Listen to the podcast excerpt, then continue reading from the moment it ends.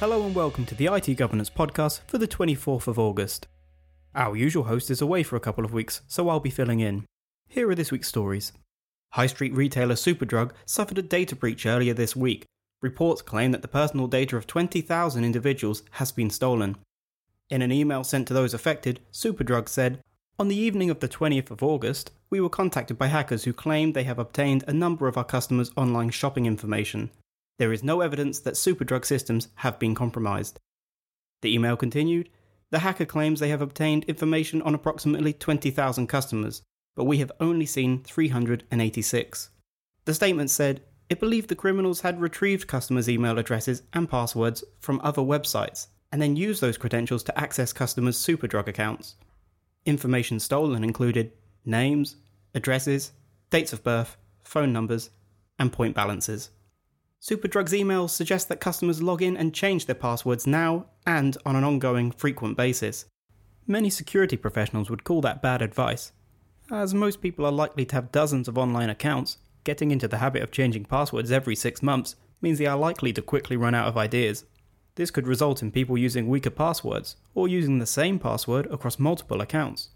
If Superdrug wished to give password advice, they would have done better to encourage customers to use a password manager not that the onus of responsibility should entirely be placed on the customer. Facebook and Twitter have suspended or removed accounts linked to Iran and Russia over inauthentic or manipulating behaviour. Over 600 Facebook pages and groups have been identified as misleading, according to Mark Zuckerberg. Twitter said it suspended 284 accounts with apparent links to Iran. Facebook said in a statement, We ban this kind of behaviour because we want people to be able to trust the connections they make. Although the investigation was still in progress, the social media network added the campaign appeared to be targeting people across multiple internet services in the Middle East, Latin America, the UK, and the US. The website for the Information Commissioner's Office, or ICO, has been down for at least 30 hours, without much of an explanation as to why.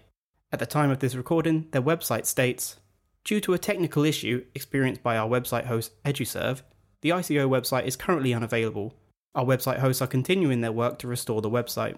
Roughly 24 hours after the site went down, the ICO added some contact details to the landing page, giving information on how to contact them. This could imply that we should expect the site to remain down for some time. Well, that'll do for this week. Until next time, you can keep up with the latest information security news on our blog, whatever your information security needs, whether regulatory compliance, stakeholder reassurance, or just greater business efficiency. IT Governance can help your organisation to protect, comply, and thrive. Visit our website for more information itgovernance.co.uk.